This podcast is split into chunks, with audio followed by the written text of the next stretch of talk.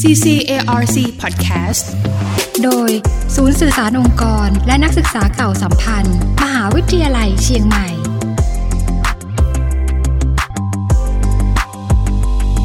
วันนี้นะคะเรามีเรื่องราวที่น่าสนใจนะคะ เกี่ยวกับเรื่องของศูนย์ใหม่จากมหาวิทยาลัยเชียงใหม่ ที่จะเป็นศูนย์ที่เกี่ยวข้องกับเรื่องของอาหารและสุขภาพมาฝากกันนะคะ ใน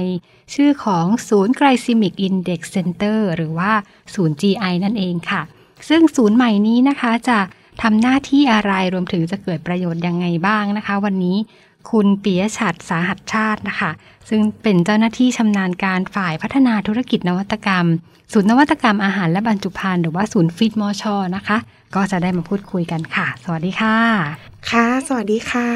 ค่ะ พูดถึงเรื่องของศูนย์ Glycemic Index Center นั้นนะคะ หลายคนก็อาจจะสงสัยนะคะว่าเอ๊ะศูนย์เนี้ยนะคะคืออะไร ซึ่งโดยทั่วไปเนี่ยในส่วนของชื่อ GI หรือว่า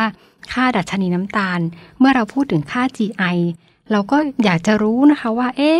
ทำไมปัจจุบันเนี้ยเราถึงจะต้องสนใจในเรื่องของค่า GI หรือว่าค่าของดัชนีน้ำตาลกันด้วยคะ ค่ะ อย่างที่ทุกท่านทราบกันนะคะว่า ปัจจุบันค่ะกระแสรักสุขภาพนะคะ ถือเป็นเทรนด์ที่ได้รับการตอบรับจากผู้บริโภคทั่วโลกค่ะค่ะรวมถึง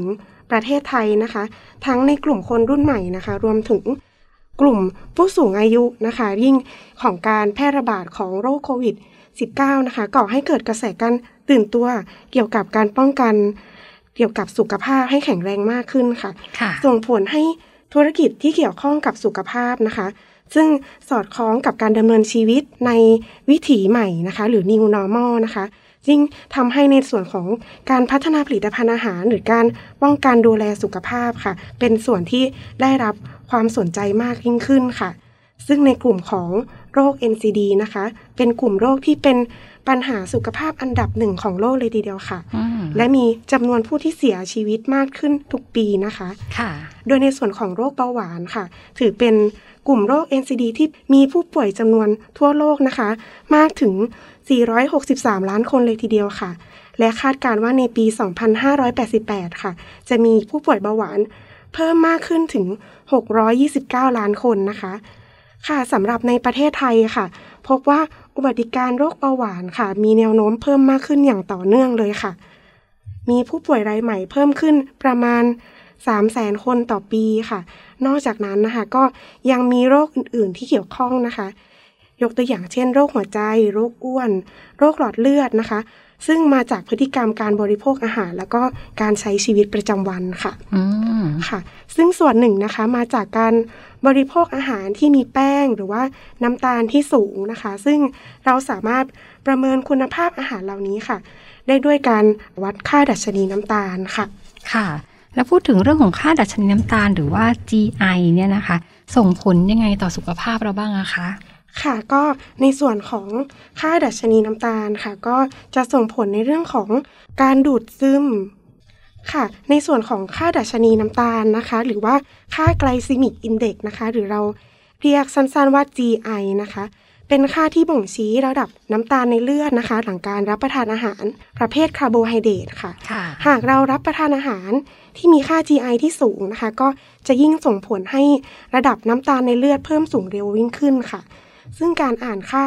ดัชนีน้ำตาลนะคะ ก็จะเป็นประโยชน์อย่างมากเลยทีเดียวค่ะสำหรับผู้ที่ต้องการควบคุมระดับน้ำตาลในเลือดนะคะ โดยเฉพาะผู้ป่วยที่เป็นโรคเบาหวานค่ะค่ะ นอกจากนี้นะคะ ค่า GI ค่ะ ยังเป็นประโยชน์นะคะสำหรับผู้ที่ต้องการควบคุมน้ำหนักค่ะ โดยมีการศึกษาหลายชิ้นงานเลยทีเดียวนะคะ พบว่า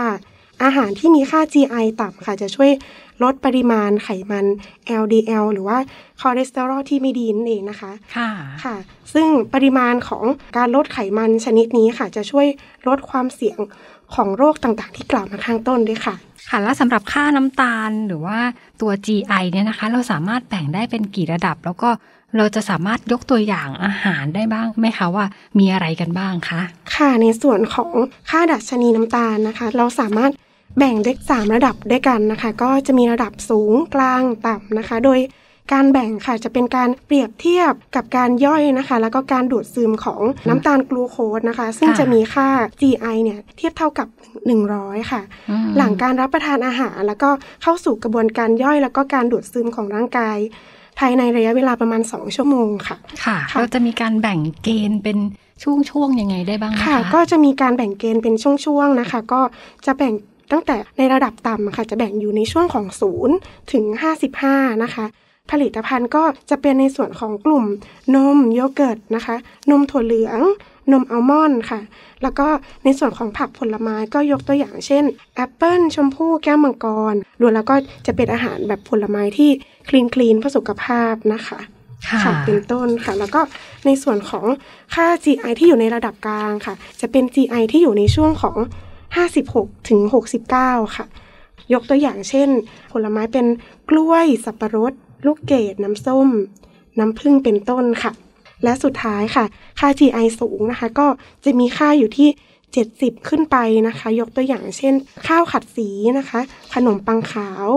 น้ำนมข้าวนะคะ แตงโมนะคะบะหมี่กึ่งสำเร็จรูป ของหวาน ลูกอม น้ำหวานเป็นต้นค่ะ ค่ะ และในส่วนของมชเราเนี่ยนะคะ ได้มีนโยบายอะไรบ้างคะ ที่เกี่ยวกับโรคในกลุ่มของ NCD ที่มีเรื่องของค่าดัชนีน้ำตาลเข้ามาเกี่ยวข้องด้วยอะค่ะค่ะของมหาวิทยาลัยเชียงใหม่นะคะ ก็มีนโยบายในเรื่องของในกลุ่มของโรค NCD นะคะ ก็คือจากความท้าทายนะคะ ในเรื่องของโรคไม่ติดต่อเรื้อรังนะคะ และจุดประสงค์ของ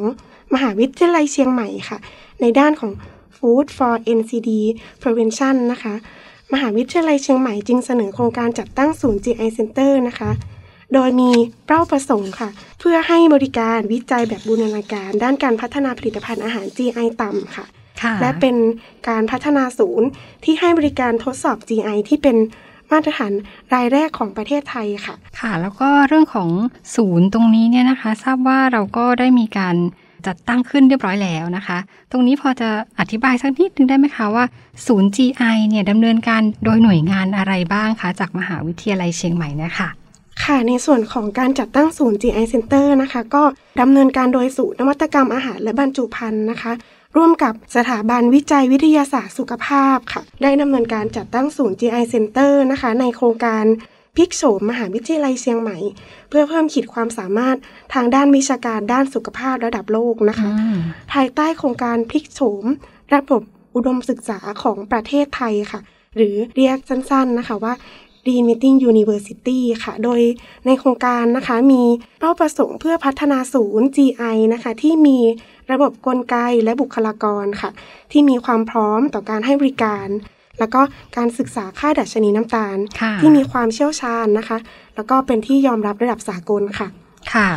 นี่ก็เรียกว่าเป็นความร่วมมือค่ะระหว่างศูนย์ฟินนะคะ หรือว่าศูนย์ นวัตกรรมอาหารและบรรจุภัณฑ์กับสถาบันวิจัยวิทยาศาสตร์สุขภาพมชนี่เองนะคะ ก็เป็นการผนึกกำลังการเพื่อสุขภาพนะคะสำหรับในศูนย์ GI เนี่ยค่ะหรือว่าศูนย์ Glycemic Index Center เนี่ยนะคะ จะมีการให้บริการอะไรบ้างคะ ค่ะในส่วนของการให้บริการนะคะ ศูนย์ GI สามารถให้บริการวิจัยทดสอบค่าดัชนีน้ำตาล ในผลิตภัณฑ์นะคะ โดยมีการวิเคราะห์ทดสอบนะคะ หาค่าดัชนีน้ำตาลด้วยกัน 2 วิธีด้วยกันค่ะ ก็จะมีในส่วนของวิธีการย่อยในหลอดทดลองนะคะ หรือเรียกสั้นๆว่าในแบบอินวิโทรนะคะ แล้วก็จะเป็นการศึกษาทดลองในในมนุษย์นะคะ หรือเราเรียกว่าอินวิโวนั่นเองค่ะ ซึ่งในส่วนของ อินวิโวนะคะ ก็จะเป็นในส่วนของการทำการทดสอบในส่วนของอาสาสมัครกลุ่มเป้าหมายค่ะ ที่ให้การรับประทานอาหารที่ต้องการทดสอบนะคะ ในปริมาณที่กำหนดค่ะ จากนั้นก็ทำการวัดระดับน้ำตาลในเลือดค่ะ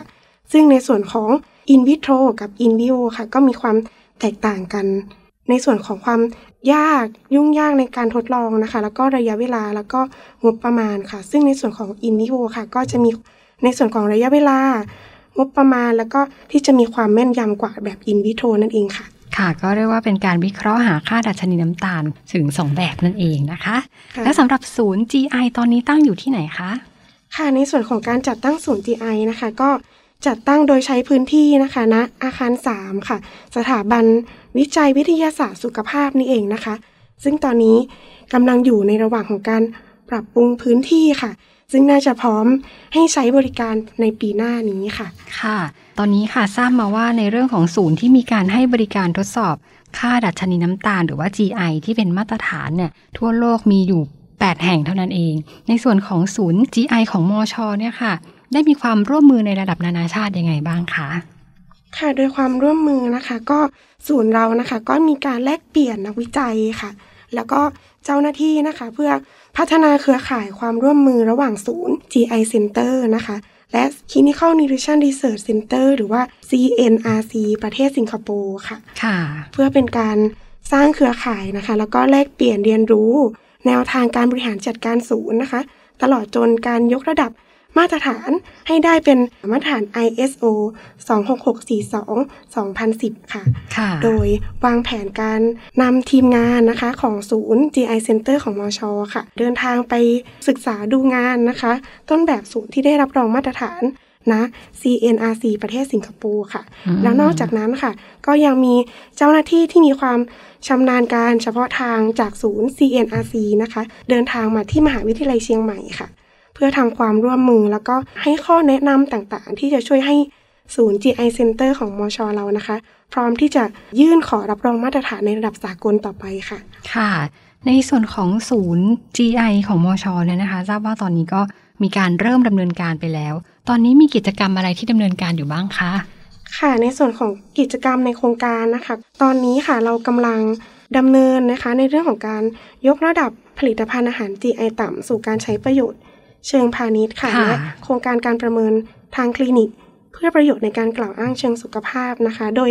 ตอนนี้ค่ะ เราได้เปิดรับข้อเสนอโครงการเพื่อให้ทุนอุดหนุนดำเนินการนะคะจำนวน 2 โครงการย่อยด้วยกันค่ะ ในโครงการที่ 1 ค่ะ เราได้เปิดให้ทุนอุดหนุนในส่วนของโครงการพัฒนาผลิตภัณฑ์อาหาร ลดค่าดัชนีน้ำตาล สู่การใช้ประโยชน์เชิงพาณิชย์ค่ะ ซึ่งสำหรับผลิตภัณฑ์อาหารที่มี